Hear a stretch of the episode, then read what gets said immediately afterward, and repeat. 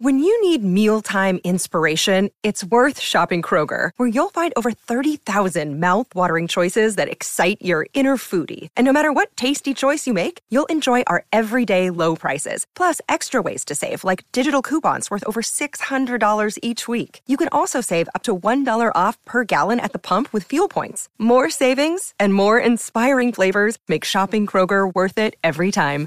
Kroger, fresh for everyone. Fuel restrictions apply. As of right now, we are at war.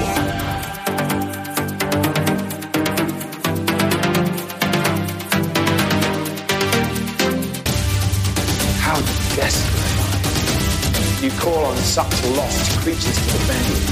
How desperate am I? You threaten my world with war. You steal a force you can't hope to control. You talk about peace and you kill because it's fun. You have made me very might not be glad that you did.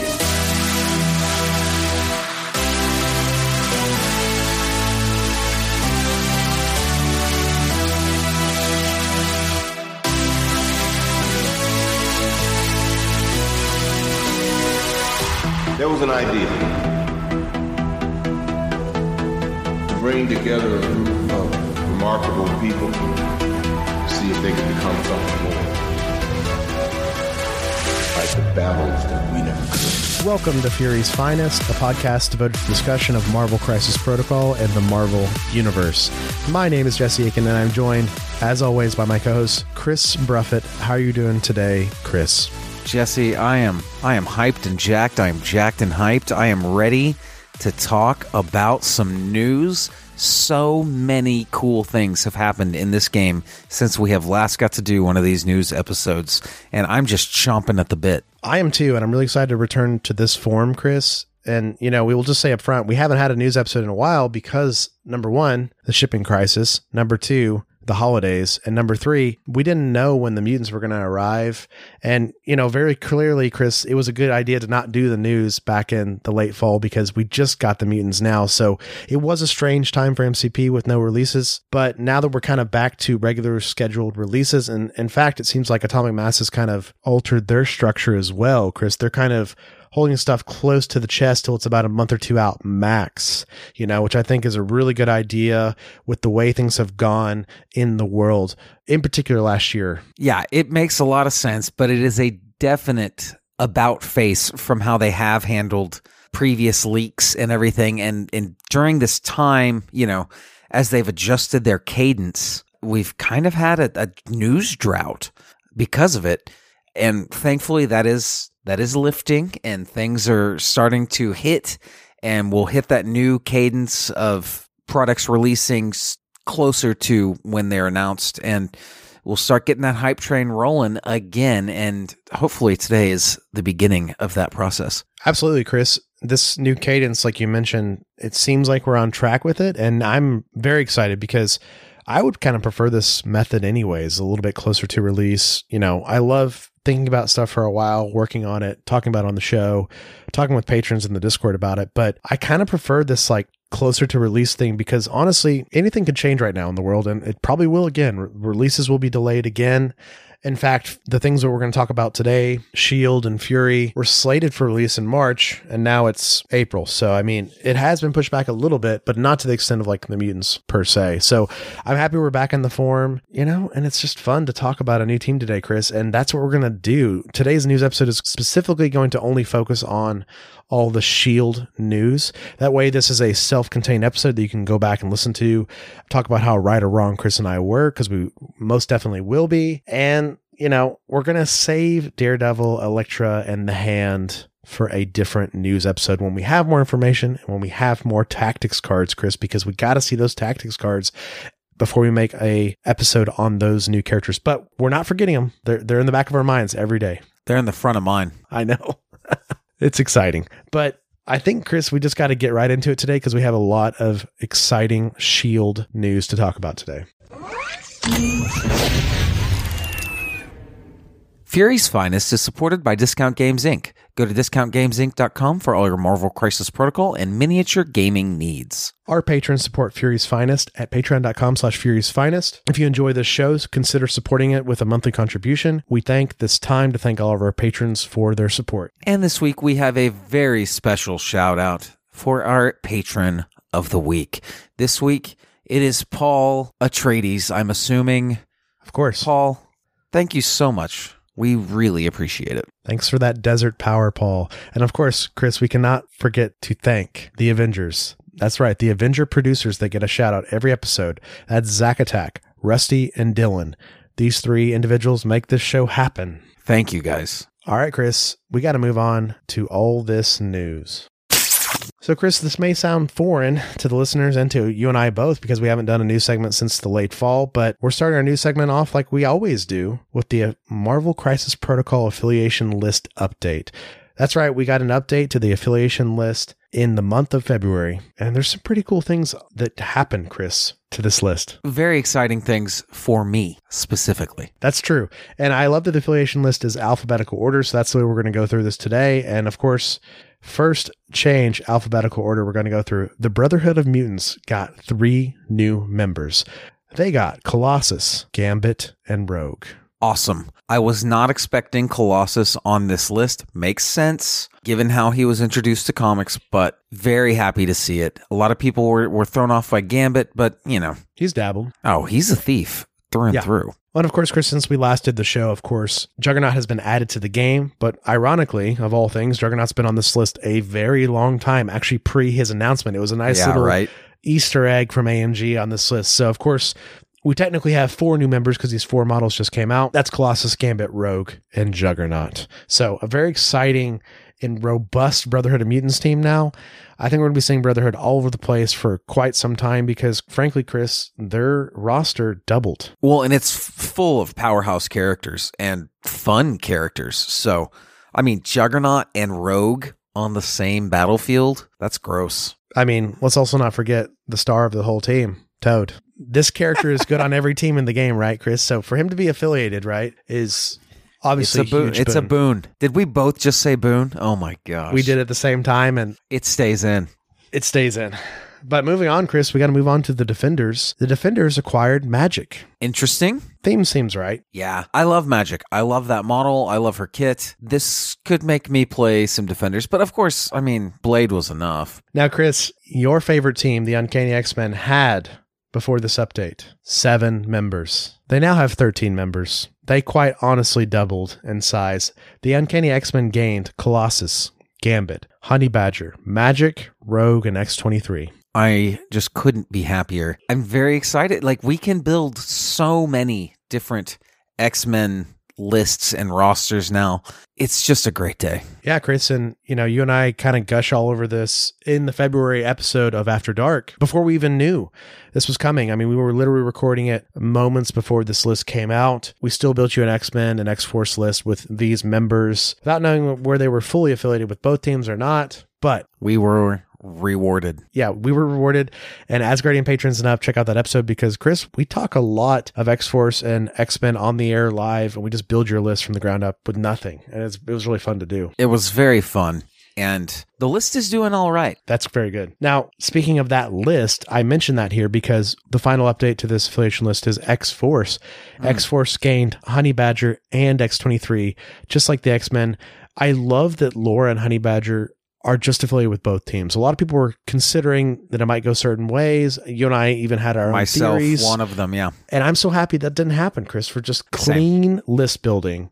Yeah. This helps so much. You know, it's one of those things like Cable's in both teams, right? These are things that make list building really nice for these teams. And that's part of the allure of the mutants in the first place in the comic books, right? It's just that incredible over complexity and just intertwined personal drama. It's a soap opera with powers. This just plays right into that. And it, like you said, it makes list building so fun. You can theoretically have Cable, Storm, Cyclops all in the same bag, more than Mhm. theoretically, but you could put them all in the same bag Just pick whichever affiliation you want to go with. They share enough members, you'll be fine. It's just very fun. Not to mention, you can tailor them to play very differently than they have with with all these additions, and it's just it's very exciting. It's starting to feel like the X Men. You know, I'm excited for this uncanny X Men roster list to look more like the Avengers roster list, and I think we're on our way. Oh, absolutely, Chris. It's growing by the day, and um, it's very exciting. Last thing I didn't mention because it wasn't a change on this list, but it happened right before this list, the list before this. But Magik got put on the convocation list. So very exciting for me because I am now so deep into the convocation team, so many games, so many iterations, so many reps at this point, Chris, to be honest, with this team. And Magik's one of my 10 models. And it's really fun to have a character like that on the mage team. I mean, it just, it actually fits quite well.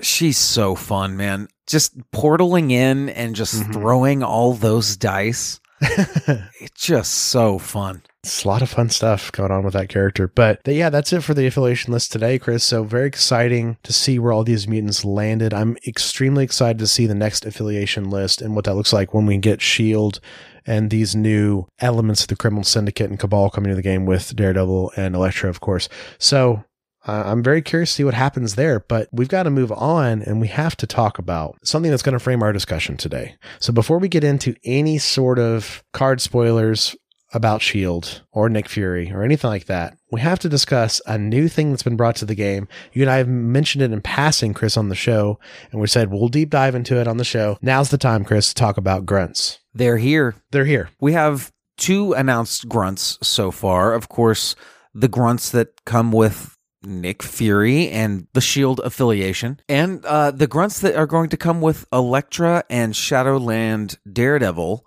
in the Criminal Syndicate affiliation. So those are our first two grunts, and uh, Atomic Mass has posted what to expect from them and and what they can and can't do within the rules. And they're a very very interesting concept. Absolutely chris. I couldn't agree more. And on top of that atomic mass has made it very clear in these articles and in some of their streams that grunts are not going to be a major element of this game. Like they they make it very clear in these articles and they say very few characters can control and command grunts on the battlefield. So that's good. We're not going to see a ton of this in the future. And I do love that because it makes these characters with grunts much more unique. So let's talk about what a grunt is and how they work in the game because Tom Mass has laid this all out for us in some great transmissions and some live streams. But in their article, they say a grunt character is unlike any our usual heroic and villainous characters. They are nameless backup that appear to support the hot shot leading them to battle. In a game of MCP, these characters represent the unsung legions joining the battle behind their commanders. Every time a grunt falls, there's always one waiting to take its place if their master calls. So that's a pretty cool thematic fluff, Chris, to explain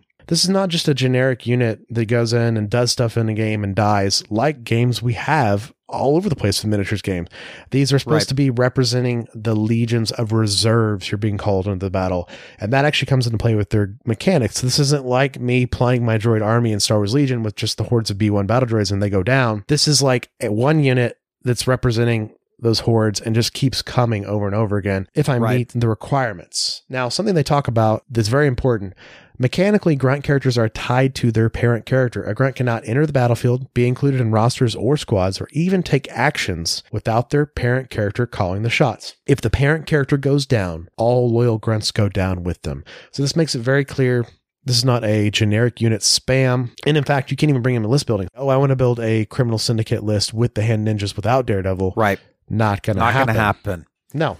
Daredevil himself, as many of you have seen, is the one to bring them onto the battlefield through various superpowers and uh, in the resolution of some attacks uh, hmm. that will spawn grunts. They don't gain power. They don't spend power. They're just kind of some extra extra bodies out there for old Shadowland Daredevil to do his evil bidding. And when they're gone, he just calls up another set, and that's just how it goes. Absolutely, Chris. And another fun fact about the grunts is they talk about how fragile they are in the game. That's an intentional design standpoint.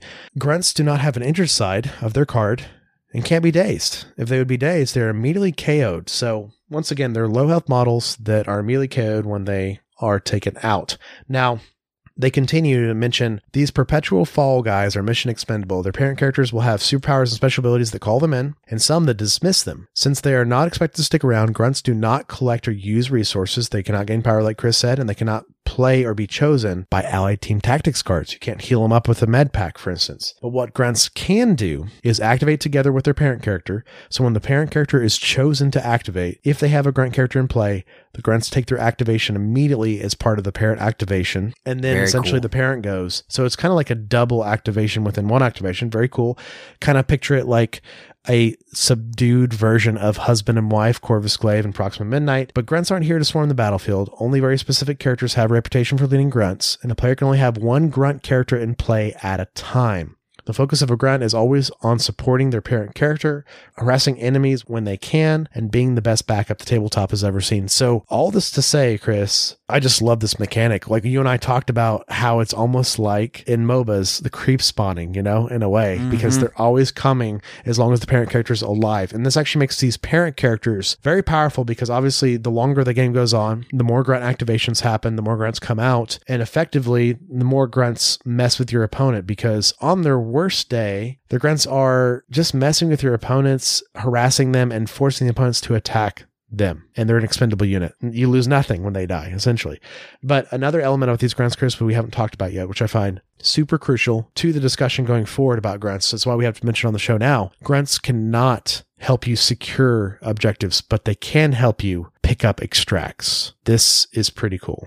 Well, uh, I think we should just jump into the shield agents here because they have a very interesting little superpower that really accentuates this fact. And it's called Buy You Time. It's innate. When this character drops an objective token, its controlling player places it on the battlefield instead of their opponent. That's Love it. huge. So you're going to want to have shield grunts anyway, carrying objectives when possible, just just for that fact. They will get injured, KO'd pretty easily, but that's kind of okay. You'll be able to pick it up theoretically. they're amazing baton passers, Chris. And furthering their innate powers to pick up extracts, they have an innate ability called Shield Operatives. This character cannot contest secure objective tokens. This character does not have to pay power when interacting with civilian or asset token extracts. So they pick up assets and civilians for free. Of course, they can exceed what the crisis states. Right. So, for instance, spider infected, they can only hold one, but doesn't cost them power. Very cool. Because in a weird way, you think about this is a free way for Nick Fury to interact with objectives, right? And then also, they run it to your team. And then hopefully, even if they get killed, you get to place where it goes and someone in your team can pick it right up. You know, Spider Man swings in, and they hand it off to him. You know, they did their job. They go down doing their job, playing as shield agents. But let's just close out their card while they're here, Chris. The shield agents have a stamina of two, a move of medium, and a height of two. And their defenses are one physical, one energy, one mystic. And they, of course, have only one attack. It's a physical attack, shield pistols. It's range three, four dice, zero power cost attack. Pretty cool. Very cool. I'm really excited just to see these things on the table, see what shenanigans they lead to. I don't know. You just got to play a few rounds with them and get a feel. Well, and you speak of shenanigans, and today our focus is Affiliation Shield. And how could we not talk about Affiliation Shield without its leader, Nick Fury? And we got to talk about him, but we just wanted to frame the discussion around grunts first because if you're playing the Shield affiliation, Chris, grunts are always going to be a part of it because you're going to have Fury as your leader. And also, you know, they're a big part of his kit. So it's good that we understand them before we get into his kit today. They're a brand new mechanic, so we have to start there and establish the baseline. Absolutely. So starting off with his card, Chris, his name is Nick Fury. His alter ego is Nicholas J. Fury Jr. His stamina on his healthy side is six. He has a move of medium, a height of two, and a threat cost of four. His defenses are four physical, three energy, four mystic. He has an incredibly impressive defensive set on top of Yeah. six stamina. It's pretty interesting. You're not going to break his mind. Yeah, he's but he's not really supposed to be a metahuman. It's it's interesting. He can he can take a beating, you know, a little bit. Yeah, he can throw some dice too. Yeah, and let's talk about those dice. So his first attack is a physical attack called the Fury Special. It's a range three, five dice, zero power cost attack. After this attack is resolved, Nick Fury gains one power. and he has a wild pierce. Change one of the defending characters crit, wild, or block results to a blank. So, Chris, this is a what we call a gainer, not a builder. Right. Gainers are incredible. We talk about this in the game all the time. It's so helpful to know if I do this attack, I will gain one power. Even if I don't deal damage, I will gain one power, and I can spend that power on tactics cards, objectives, or superpowers guaranteed. You know, if I know how much power I need. Let's be honest, range three, five dice for no power cost. That's pretty decent. And add tack the Pierce on there, and it's you're not going to feel bad about using this attack at all. No, not at all. It's, it's kind of like a different version of those four dice rapid fire attacks we see all over the place with all these type characters like Agent Widow, like Sen, all these type characters, but doesn't have rapid fire. Has one more dice, also has Pierce, which is almost like another dice. So it's a cool, hard hitting one power gainer. And I like that, Chris. It's definitely not bad. Let's move on to his actual builder. It is tactical knife, range 2, strength 5, power cost of 0. After this attack is resolved, Nick Fury gains power equal to the damage dealt. On a wild, you will trigger bleed. On a wild, you will also trigger pierce. Strong. Yeah, I imagine it could build up quite a bit of power with pierces and five dice. That's nasty, partner. Yeah, I mean, this is similar to Laura Kinney's strike, which is so powerful right now in the game. It's similar, Mm-hmm. except she's got some rerolls and stuff and very consistent dice. But this is great, Chris. I mean, keep in mind, listener at home, if you get one wild, remember you get all the wild triggers on an attack. So as long as you get one wild, you're getting Pierce and Bleed, and we know how powerful Pierce is. Also, Chris, Pierce weirdly helps you gain a lot more power. I mean, it it, it sounds Well, it simple to more- say. It But- gets more damage through. That's more power. Yeah. So strikes with Pierce are innately really powerful because you gain a lot of power from strikes with Pierce. And, you know, it's range two. That's not great because I think Fury doesn't necessarily want to be in the thick of things, but he does have respectable defenses and stamina. So, you know, he can handle it. And when he's in range two, he's going to use the knife. And that's just how it goes. But we got to talk about his final attack. It's his spender attack. It's another physical attack. It's called Lead from the Front. It has a range of three and a strength of seven and a power cost of three. After this attack is resolved. So once again, Chris, nothing involving dealing damage, getting wild triggers, nothing. Just after attack is resolved, this happens. An allied shield agent's character within three of Fury may advance short towards the target character that Fury just attacked. Then the shield agent character may make a pistol attack targeting that character. Okay, you've actually got 11 dice coming at you. Now it's two from two different pools. Let's keep that in mind. So it's not as strong as 11 dice in a thing, but what a nuisance. Chris, this is his support thing that you and I were hoping he had. Like, this is a really cool support thing on top of, of course, the shield affiliation, which is all support, which we'll get to in a minute. This is cool. This is a good spender for three. I mean, you're going to do it. Oh, absolutely. A free move, right? For the shield agents. Right. You're moving the shield agents up. You're getting more dice thrown. It only costs three, and he he doesn't feel like he's going to be very power starved. Right.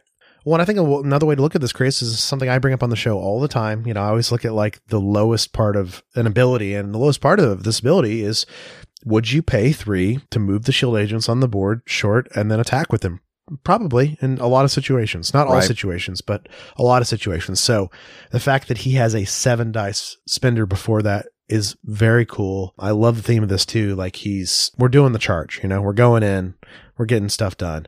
But we've got to move on to Fury's superpowers because this is where he really comes online. And this is going to frame our discussion for the day, Chris, about affiliation shield because there's a lot here. So I'm just going to read through this affiliation. It's a lot, and then we'll break it down section by section. The affiliation ability is called Last Line of Defense, Affiliation Shield. So I've already been calling them Agents of Shield a lot. I, I just have to work on. They're just called Shield. If you have fewer VPs than your opponent, the first time each round an allied character is dazed or KO'd by an enemy effect, after the effect is resolved, you score one VP. So that's the first part of this. Second part of this, if you have an equal number or more VPs than your opponent, okay, so now we're playing a normal game. When an enemy character damages an allied character with an attack, the damaged allied character may spend one power. If it does, after the attack is fully resolved, the allied character may advance short towards the attacking character. Wow. This isn't a Sam short move any direction you want, but is a Sam short move that's going to happen more often. Much more often. And keep this in mind when we kind of get to the part where we're talking about who's in this affiliation. Mm-hmm. this could be very, very big. I think you're going to see it a lot.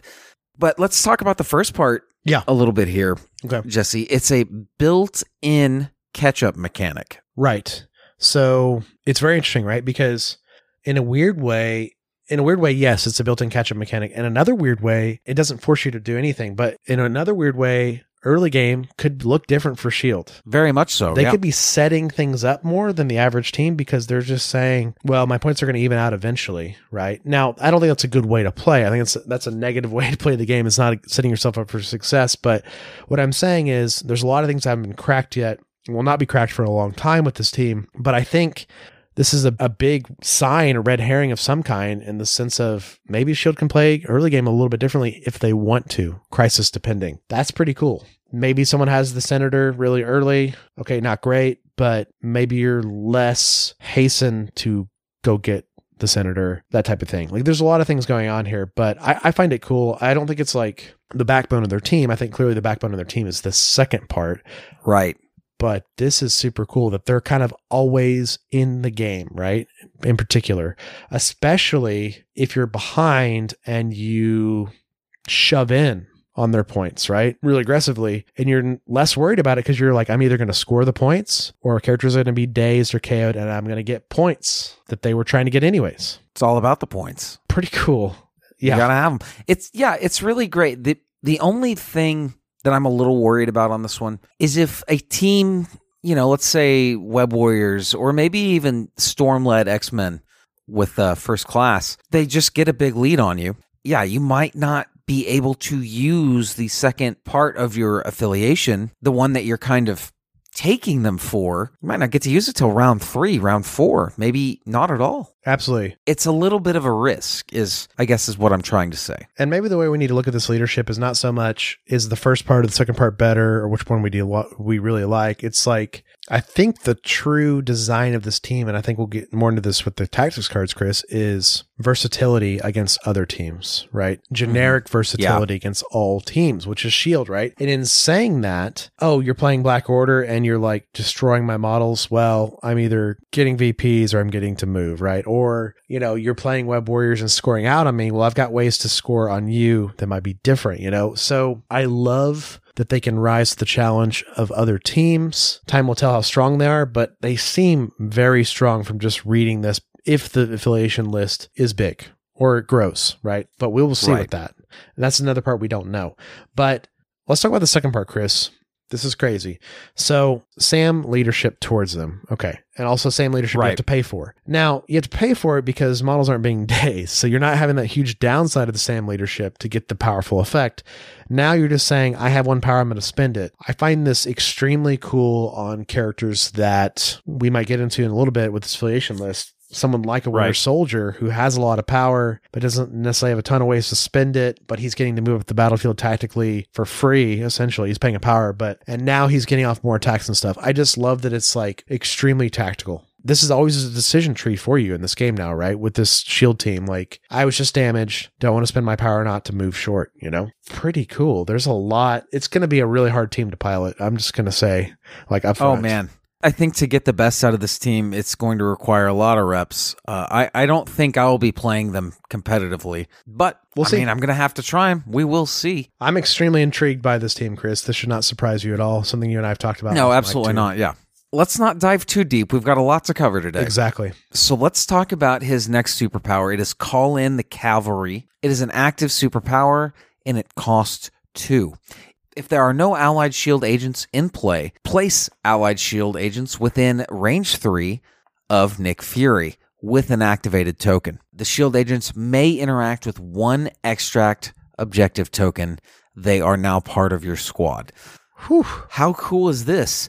You know, double move, maybe grab a secure. If you can get two power on Mr. Fury uh, by the end of his first activation, then you just throw the old uh, shield agents range three away, hopefully within one of an extract token. Just pick it right on up.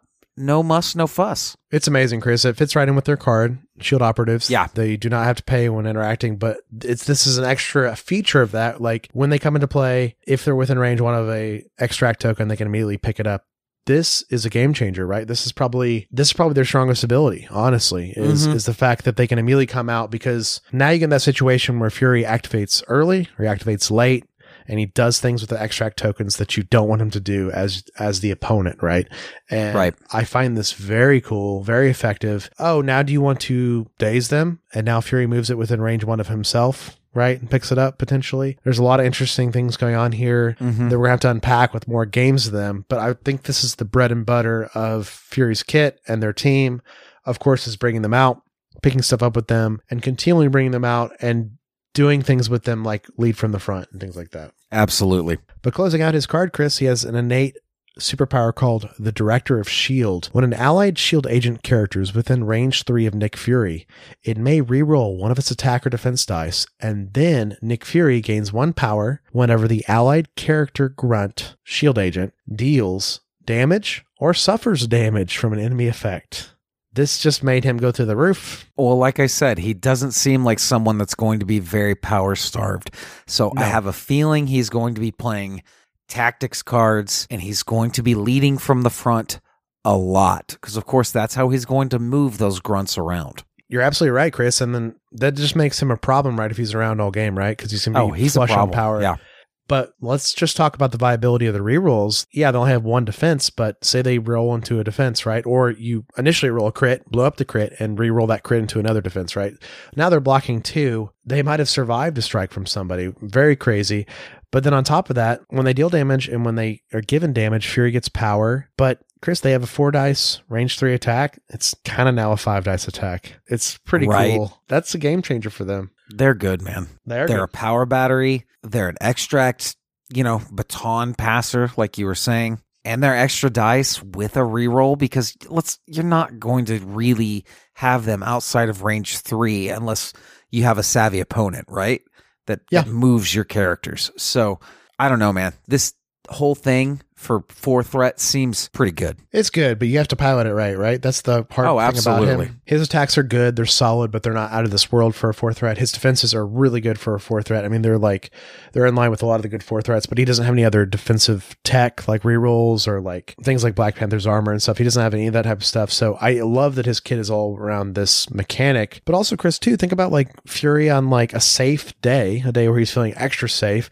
He sits on your back secure, sends up shield agents to do stuff, range three away from him, right? On the on Mhm. the enemy side, right? Across the board. Maybe later game he moves up when he's ready, you know, but I, I- I find that very cool. You can play him conservatively or or more liberally, but I think he's gonna be it's gonna be an ebb and flow with him and his team. And I think that's something we have to talk about starting now. But I mean, Chris, we have an affiliation to talk about here. We don't have an affiliation list yet. We do. We have a promo picture, a very awesome, you know, action diorama of what we can only assume is the initial Shield roster. Right. We have Nick Fury uh, in the back on top of a a damaged vehicle, Right. just pointing at the bad guy, War Machine by him and Yep. flanking him.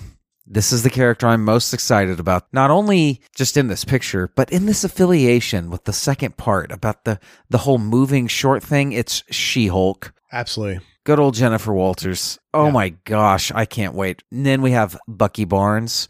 We have Tony Stark, Hawkeye, Natasha Romanoff, the Black Widow, and the surprise, Taskmaster. Not a surprise to us, Chris, because we did our episode and you gave a great little Right. segment on Taskmaster training the Shield agents and being hired by Shield. If you haven't checked out our Taskmaster episode, definitely do because you get a lot of that Shield info there. But yeah, Chris, what a great starting roster. And I will mention up front in this picture, It's a lot of range, baby. that's very true. uh, but in this picture, the Natasha shown is Agent Widow. That's the three threat Natasha. Right. I have a feeling deep down inside that we're gonna have both Natashas on the list, but time will Mhm. tell. Obviously, they're the not gonna, they're yeah. not going to put both in this picture. That would be silly and thematically incorrect. Well, yeah. You could do this with, uh, I, presumably, Hulkbuster is in play for this affiliation you never know. with Tony Stark being there. I don't know, but Yeah, that's true. Same alter ego, two different models. Yeah, it could be the same similar situation. Yeah, I don't know. Very good point. I like it. we'll, we'll see. We'll see. There's a lot of range here. There's a lot of damage here. Yeah, This is a cool affiliation, man. I really like what I see in this initial offering in this picture. I'm honestly, I'm really excited to play this affiliation. Like I said, I'm not going to be hmm. good at it, but this, this is a lot of characters I like playing and a lot of characters I like. My quick take on this picture, Chris, is if you if you separate She-Hulk for a second when I make this statement, these are just all the like workhorses of MCP. These are all just like great generic characters. These are all great, just workhorse three threats. Yeah. yeah. Then that's kind of the basis of the team. Yeah. Down the line, other than She Hulk, they are all workhorse three threats. You're absolutely correct. And that is why they chose that Natasha, obviously. Oh yeah, and she is Natasha, Agent of Shield. So well, we knew it yeah, there's, coming, a, there's a lot there. Taskmaster stock goes up, Chris, because now he's on Criminal Syndicate, Shield, and now every Rogue Agent team, right? So insane for him. But the biggest curveball of this for me personally was Bucky finally having a team. Finally having a team. You've been wanting this for a long time. You've wanted a home for Bucky for a very long time. Well, absolutely, Chris, because he's a cool character. He's my least favorite sculpt in the game, but I have a Sebastian Stan sculpt, you know, that I want to play more. But like, it's not about that. It's it's the fact that him and Frank Castle are the only characters in the entire game that don't have access to affiliation cards. And it just feels not fun, even though they're fun characters, because you want them to at least be able to use these cards. Like Bucky being on the Avengers, it seems wrong he can't Avengers assemble, right? And this is not Right. the case in the Shield team. Bucky is a Shield member. He can use the cards on top of being that workhorse of a reg agent for every other team in the game to help you get affiliation if you need him. And I find that very cool just because we know how fun and effective it is with Taskmaster, being able to use all the criminal stuff on top Right. of being a strong rogue agent for everybody else, right? So I think this obviously is smart from AMG too, because I mean, they're going to sell more Buckies. We got to sell more Buckies. but we got to move on to attack cards, Chris. And you and I have had a couple discussions off mic, but I mean, I want you to lead from the front here with this discussion because honestly, this is about to get crazy. These tack cards are a wild thing, and I want everyone to brace themselves. They are wild. They're very cool. And you heard me and Jesse use a word in the last you know segment talking about the the three threats, the generic three threats. Right. You're going to hear this word a few more times here. That is not to say generic in the context of boring, average, Right. mid, you know, whatever generation you're from, Mm. but generic in the sense that everyone has access to them. So that's what we mean by generic in this context. That's what we're, we're referring to those all those three threat characters. They're very generic. No, they just they're what you want from a three threat. Every one of them. They, Mhm. every one of them was was the ideal archetype for your three threats. Whereas now we're starting to see a lot more niche three threats. Yeah. So that's that's kind of what we're saying here. And when we're talking about generic cards, it's the cards that every team has access to. Your med packs, your recalibration matrices, your tactical analysis. Those are generic cards, right? Yeah. Shield has them, but Shield has them a little bit better. This is very, very cool. I want to introduce you to a few cards. Yeah, Chris, and like generic is not a, a dirty word here. It's it's a positive thing. And we say that because it's becoming very clear. Like I mentioned when we just read the affiliation and what it does, Shield is the team that matches the other team and rises to the occasion and tries to win out against them. They're going to be strong against every team at a midline level. You know, that's their thing. Like, I don't think they're going to dominate some sort of matchup. That's not their thing. Their thing is to meet the other team at their strengths and kind of level things out and then win through, honestly, grinding them down with just these little increments. This is a very grindy, win on the margins team. Absolutely. Hence, they have the grunts, right? The grunts are here for this very reason to like grind down the enemy team. These aren't big swings, these are incremental hits, which how thematic, Chris, is that for Shield? Honestly, like just rising to the occasion to meet a, a threat and then incrementally kind of responding to the threat and just dealing with it. Well said, well put. There's something else you think about with Shield, though, right? Especially when we're talking MCU Shield. That's some big flashy moves that nobody saw coming. And Nick Fury has some tactics cards that are really, really impressive and kind of remind me of those big battle swinging moments in some of these big MCU movies. I want to read the first tactics card, and it's going to be Life Model Decoy. It is an active card. Nick Fury may spend three to play this card. Nick Fury gains three LMD tokens. Each time Nick Fury is targeted by an attack, shuffle the life model decoy tokens and reveal one at random. If the token has an LMD on the back, you may reroll any number of the attacker's dice. If it has a Nick Fury on the back, the attack continues as normal. At the end of the round, remove all life model decoy tokens from this character. That's crazy. A little bit of gambling. I like it. Well, not only that, but it's it's a card that's going to last you the whole round. It's a card that you've got to play a, a shell game with. Every time Fury is targeted, you're going to play this mini game. It's very wild, man. It's very cool, very innovative, and I love the use of life model decoys.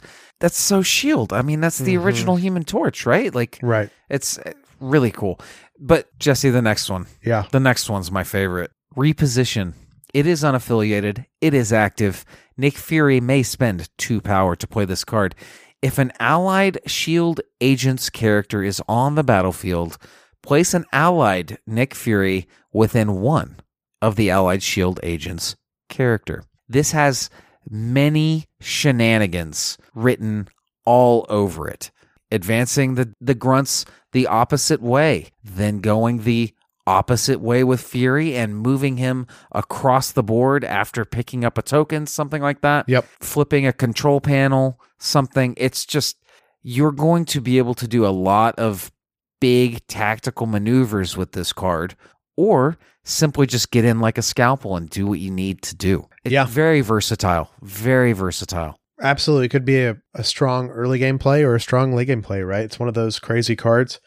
It's a super storm hop, which I find very, very cool. Awesome. It's awesome. like a teleport, you know? So, closing out Nick Fury's card, we have another unaffiliated card called Eye in the Sky. It's reactive. I love this card, Chris. When an allied character is targeted by an attack, Nick Fury may spend three to play this card. The targeted allied character makes a short advance. At the end of the advance, if the character is outside the attack's range or the attacker's line of sight, the attack ends. If it is the attacker's activation, the attack did not target multiple characters, beam or area attack, the attacker may now make another action. If your squad is using the shield affiliation, return this card to your available team tactics cards during cleanup. This card may be played again this game starting next round. It just doesn't go away. Loki has this on his card. We know how good it is. Right. It's very good. Newsflash. Pro tip. Yeah, this is even cooler for Shield because Fury has to pay the power. Of course, that's that's the hardest thing to do. But someone on your team is potentially always safe if you're ready. And this is where this team's getting more tactical by the minute, Chris. This is the tactical team, and I just love it. This is my favorite card out of these three. I love all three of these cards though, which is insane to say. We have three named cards on one character Mm. that don't even involve other named characters. They're just him. It's a good thing he has such a, a high limit economy, right? Absolutely. But I think it's now time to talk about the shield cards you mentioned, Chris, that are generically good because these are all really good shield cards. So starting with Battlefield Medicine, it's a shield card. It's active. During a shield character's activation, it may spend two power to play this card, and remove up to three damage in one special condition from this character or an allied character without a daze token within three of this character. This card may not be included in a roster or a squad with the Med Pack team tactic card. They've got their own better med pack. This is med pack, but you remove a condition as well. I love it. It's very powerful. And you think about using it on all of those excellent characters that have been shown to us in, in that first promo picture of this affiliation. And it gets better because those are all excellent characters that Mm-hmm. healing three and getting, you know, that hex off of them is Oh, just yeah. going to be awesome. I immediately Just think of incinerate, right? Just immediately think Yeah, that. oh, Or staggers. I mean, staggers the dream. But I will mention while we're here, Chris. I mean, you did mention that, which is important to know which of your characters are shield because this is a during a shield character's activation, it may spend two Right. power to play this card to either heal themselves or heal someone else. Range three of them. Notice though, Chris, the shield character is paying the power, but the ally within range three could not be a shield member, and you just heal them and remove a condition off them. So it's just a better med pack in almost every way, except the fact that a shield character has to pay for it.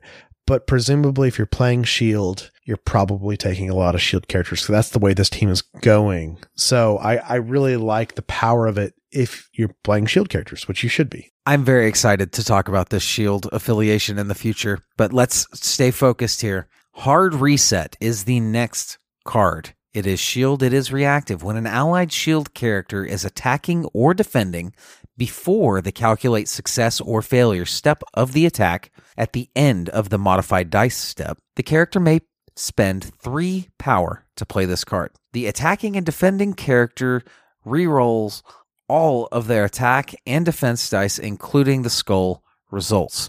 This card may not be included in a roster or a squad with the recalibration matrix team tactic card. So you had a bad a bad whiff, right? That's mm-hmm. okay. We're gonna redo it. So I've got to point out what I just did with the last card. This is recalibration matrix, except it's slightly better because you get to modify skulls.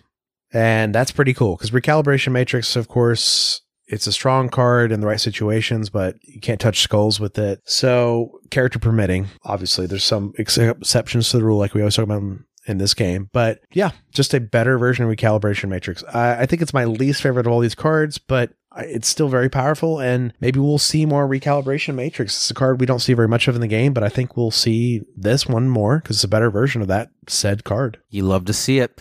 Let's touch on their last tactics card. It is Sit Rep. It is an active tactics card.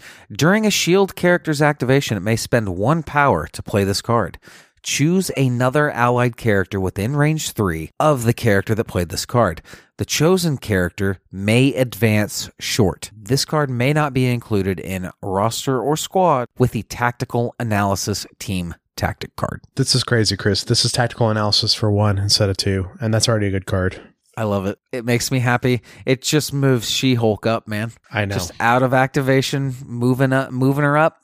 No big deal. Well, Chris, that is not their last card. They have more. It's ridiculous. Oh, it was just on that page. Yeah. But I'm going to talk about some ones that are really exciting. Those were the generic cards that were really good. Now we're getting into some unique cards to Shield, starting with Helicarrier Strike. Oh, this this card. Ugh. So first of all, I'm going to read what you do with the card before I read the attack. It's Shield only. It's active. During its activation, an allied Shield character may spend three power to play this card. This character may use the attack listed once above on their activation. So once again, clarification at home, you're spending one of your actions to do this as an attack. Something I always tell people with Helios Laser. Some people get that confused. They try to like do two actions, then Helios Laser. Yeah.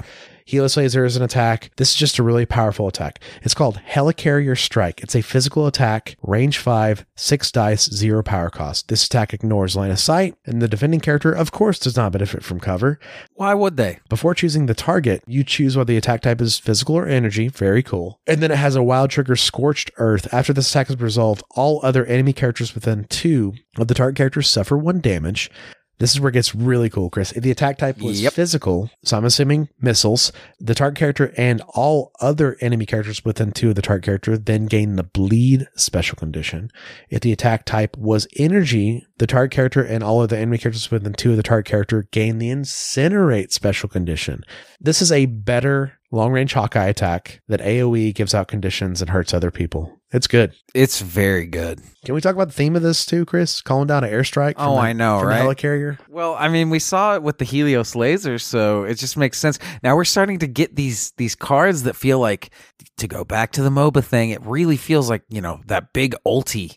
Yeah, You're going to get to use it once a game. You know, so you either hold on to it or and are too precious with it, or I don't know. There's a lot of stress. I might use it too early. Yeah, it's true. It's tough. It's tough. I'm going to use it, Chris, when everybody's man. when everybody's hiding in that gamma shelter. I know.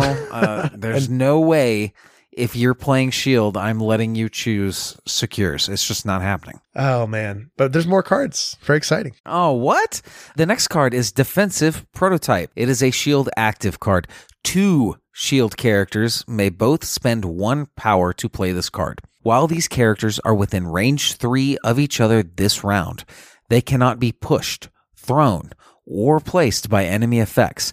And advancing enemy characters cannot place a movement tool that would overlap either allied character or a straight line drawn between them unless the enemy characters are climbing. Characters cannot draw line of sight through these characters or through a straight line drawn between them this round. This is super cool, Chris. This is the Web Warriors Web Barrier. What's super cool is, of course, you could play Cap and Bucky in Shield and then play till the end of line and play this card. There's a lot of interesting synergy and things here, but I love this card. I think it's super cool. It's um, incredibly fun, but also like it's just you're locking down that objective. You know, you're locking down that secure. You're going to score it on top of having incredibly powerful abilities to score and deal with extracts. I like it. I like it very much. It's going to be very fun. I think you're going to be able to pull off some really weird things with this. It just is. It's just such a disruptor.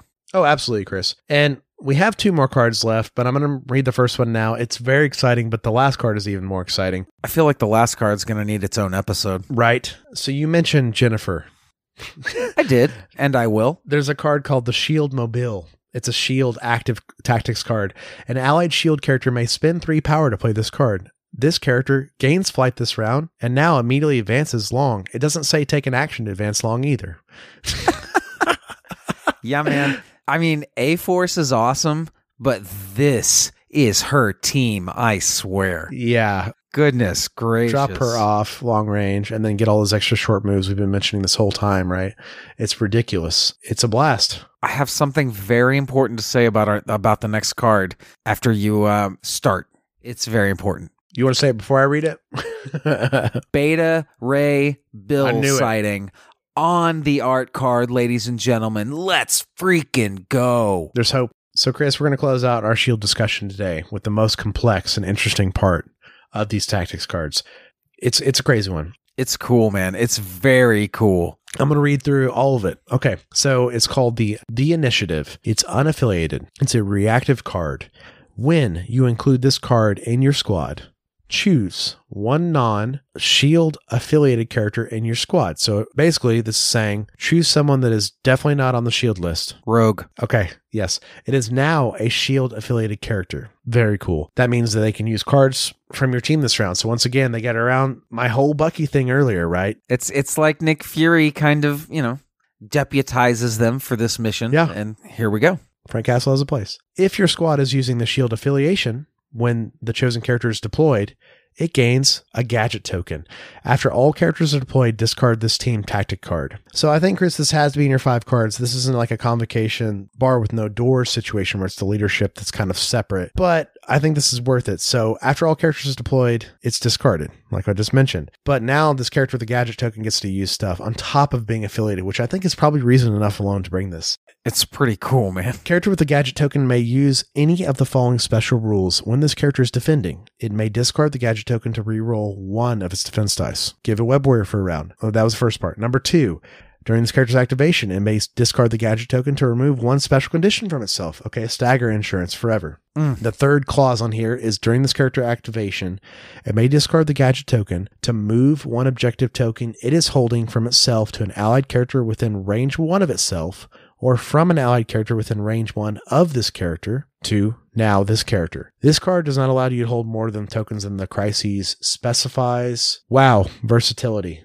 This card. It's a Swiss Army knife. Mm-hmm. You take it for the affiliation, right? Yeah, yeah, absolutely. And then- and then nine yeah. times out of ten, you're gonna save it for a special condition or move. I mean, you might even use it as a part of your game plan to move a token, but you'll always have that that reroll, that one reroll in the back pocket on that character when you need it. But when you use this thing once, man, it's gone. That gadget works once. Yeah, I think the reroll is its weakest use. I think the condition, Absolutely. Yeah. the condition or the objective thing is the strongest use. But yeah, Chris, like I mean, on its worst Are you gonna be day, mad about it? it got you affiliation and and a miles reroll for one round. Okay, that's that's really cool. But it's so cool getting affiliation out of this because I know. this opens so many features of this team. We just talked about how many generically good cards they have and how how many good fury cards they have that interact with other shield members and stuff. We just talked about all this and now you just said, "Oh, Thor is affiliated for this game." Right. Right? Or the Hulk is affiliated on top of my shield. Can you imagine? Is that the next three person kill team? I'ma Uh, try. Hulk, She Hulk, and and uh, Fury. I've already been 'Cause- planning it, I will say. oh man, But it is a lot of threat, Chris, you know? I mean, that's 16 just for the three of them, right? But yeah, I want to play it on a 16 threat game. let's take it up to 19, throw a three threat in, or, you know, No, sir, not allowed. very exciting. But I think this is obviously one of the standout cards. And it just gives you versatility. Cause I mean, let's say you have it in your 10, right? And you just play games where you're fully affiliated with Shield. You're not even thinking about bringing this card. It's just in your 10. That's nice. It's nice to have. But say you get into one of those weird games where you go lower model counts and you want everyone to be affiliated or, you know, get more versatility out of your cards. This is good. This is really good. Now, I think all these cards are good, Chris. Honestly, like, Yeah. I mean, let's just think about this. If the weakest card is Hard Reset, which is a better version of Recalibration Matrix, I mean, this team's sitting in a good spot generically with their attack cards. But I will mention while we're here, Chris, and this is something why I think I've fallen so deeply in love with Convocation. Outside of their models and their playstyle, which is the number one reason I have, but number two, it's you were rewarded for bringing many, many, many convocation cards and bringing very few generic cards. That's just how it is. And I love this playstyle. Yes, and I think we touched on that in our year-end episode for the Yeah. for 2021 about how we're really seeing uh, more of a focus on team tactics cards. And named character cards. Both. yeah, we're seeing a, a real focus just on the cards. Yeah, tactics cards, period. And when to play them, you're starting to get them that are going to be absolutely game changing in, in like a big way, not mm-hmm. just subtle ways like you like we've seen. I mean, there there are some like this, you know, Web Warriors. I'm looking at you, but I, we're just going to continue to see more emphasis on this for a little while, I believe. And I'm very excited about it. It's just a whole nother dimension to the game when you're talking about how powerful some of these cards are starting to get. Well, and I think it's a healthy dimension too, Chris, because it's not even necessarily about power levels, but it's like it's about options, right? And it's like if I have six or seven convocation cards out of my ten and my tactics cards, that's a good design space because there's still an onus on me as the convo player to pick the right cards for the mission, but at least I have this like huge gambit of interesting cards on top of only a few generic cards. And that's how the game should be. It should not be the opposite. It should not be eight generically powerful cards and one or two Avengers cards only, and that's it. And that's how you deal with every situation because it is strong when you have those generic cards. I love when you have named cards that have generic purposes in certain situations, like the helicarrier orbital strike, right? That's only going to come up in some situations, but when it does, it's very powerful. But then on top of that, they've got a backbone of, of cards like Battlefield Medicine, which is a better med pack, like Sit Rep, which is a better tactical analysis. Like they've got a basis of better generic cards on top of situational cards. And I feel like you're just rewarded for taking a bunch of shield cards and then playing turn zero the best you can, you know? And it's- a fun minigame. It really is really fun because it's not easy choosing the right tax cards every game, but at No. least now they're encouraging people to get out of their comfort zone, you know, not just bring the med pack, the disarms, the brace for impacts of the world. Like maybe get out of that cycle, you know, and bring all these shield cards and then choose the ones that you think are best. And maybe do well or not, but at least you tried, you know. And I, Convocation and Shield are very obvious. This is the direction they chose for them. And I look forward to more of this in the future because Avengers and Cabal are the two biggest teams in the game and they don't really have many tactics cards. And it'd be really neat to see those expand in the future too. Something I've talked about on our show and other shows many times. I, I hope this is the year of more tactics cards for affiliations and more leaderships for affiliations because we're just cracking the game right open right now. And it's a crazy time to be playing MCP. I just adore it. Here, here. Well, well said. But Chris, that's Shield. It's a crazy team. You and I are going to get into deeper dives in the future. This is a team I have a very close eye on. I'm very excited to deep dive into. And, you know, something I, I wanted to save to the very end of the show, Chris, because I didn't want to get you too excited, but I know you're excited about She-Hulk Oh, and this no. team. Something I've I've dug into and I've looked into. Okay, so say Jennifer takes damage, right? Right. You trigger the shield affiliation. You pay one power, trigger the shield affiliation, right? Okay. She moves short. Yes. Very good on a medium base. It's it's it's a little bit more than you would It's think, excellent. honestly. But what's crazy, Chris, is Jennifer also has aggressive. You can short move again. So you can short move initially off the aggressive, right? But as long as you pay the shield tax, you can short move again, which is essentially range five. So Jennifer just moved range five up the board.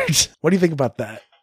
Isn't that exciting? It's very exciting. And all I want to do is play a three model team now. just think about like Fury is the heavy support, Jennifer is like the bruiser, and you got this crazy gun line with like Tony, Bucky, Hawkeye, or something. Like it's it's just a very unique thing going on. On top of people like Agent Widow and Taskmaster maybe getting into the fray and getting objectives and stuff. And uh, there's going to be a lot of cool stuff going on, man, with this team. Yeah. And I'm really excited about this team. Because they seem very high reward Yes. for you know skilled players, a very high ceiling, but they also don't feel oppressive to me yet. That might change. Okay. I'm not just absolutely terrified of them. I just know it's going to be a good game. And that's a good place to be, I, I feel like, you know, not scaring people off with this affil- this new affiliation that is just super complicated and just going to, you know, run them off the board in round three. That's good. Absolutely. Well, we talked about generic work- workhorses too, Chris. Like, I mean, characters like War Machine and Iron Man and Bucky in particular are some of the more simpler models in the game. You know, they're very simple. They don't have a lot of superpowers. They don't have a lot of big decisions to make. They're typically moving and shooting or, you know, doing things like that. Hawkeye, very similar. So a lot of the nuance of the team is going to be Fury, his shield agents, and these tack cards, right? Big time. And so it's kind of an interesting mix of, like you said, they're just going to be fun, whatever level you're you're at. But if you're at a high level, they're going to be one of those teams that you could actually think about passively, is what I call it, where I work on my teams passively when I'm not playing the game. Mm. Convocation's been one of those teams I've had to work on passively Yeah. a lot. Think about my plays, think about my tack cards, my matchups, my objectives, how I'm going to tackle things. This team's very much like that, you know? I mean, their models are simple outside of Fury, but the team is not simple when you push the ceiling up, which you're going to try to do when you get Right. more reps with them, I assume.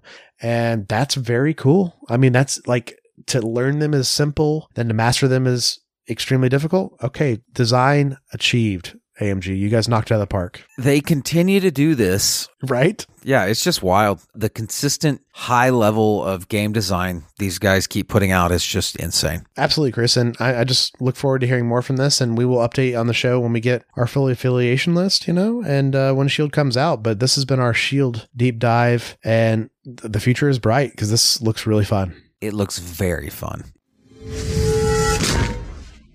Fury's Finest is supported by our wonderful patrons. You can become a Fury's Finest patron by going to patreon.com slash Fury's Finest. Follow the show on social media. Find us on Twitter at Fury's Finest Cast and Instagram, Facebook, and Twitch at Fury's Finest. Email us at Fury's Finest at gmail.com with any show ideas, inquiries, or questions, and leave us reviews on Apple Podcasts. It really helps us out. Thanks to Approaching Nirvana for our intro and outro music. Like Jesse said, guys, anywhere you can rate us, give us a thumbs up, any of that stuff, it all helps a lot more than you think it would.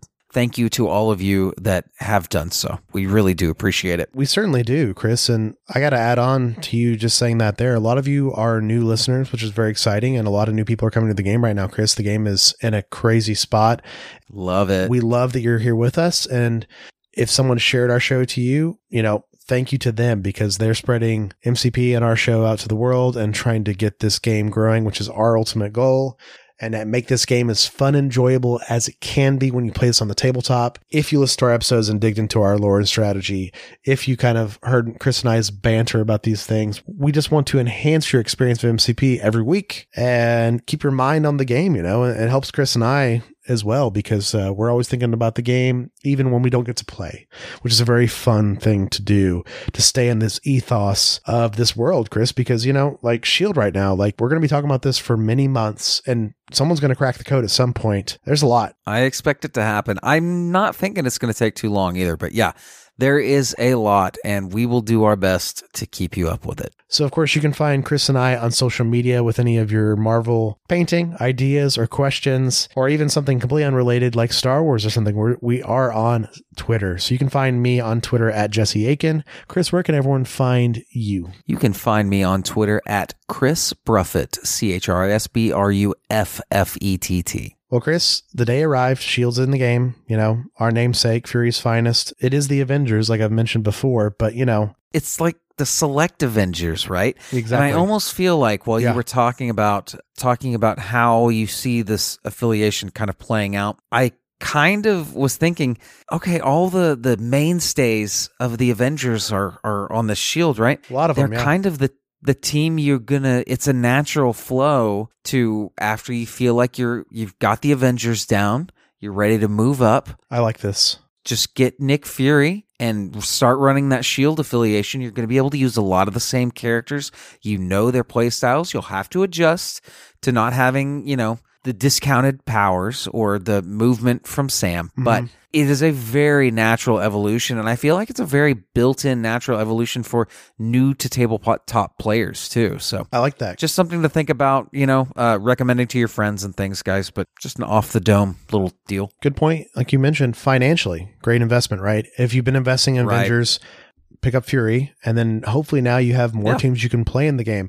Of course, my first thought when seeing Shield, Chris, was, oh, what a great double affiliated Avengers Shield team, or Oh, yeah. or a Force Shield team. Yeah, easily done. The roster building is going to be extremely fun Yeah, for this team. I'm looking forward to it, man. The future is bright, and I'm super excited to play this team and really dig into them. It, it's looking like a fun challenge for me, and Fury just looks like a blast, you know. And and Yes. we will share our findings on the show as they come out with grunts, you know, because this is a new element to the game. And you know, Chris, we will dive into Shield in the future on our main format episodes. But until then, thanks for listening, true believers. Excelsior.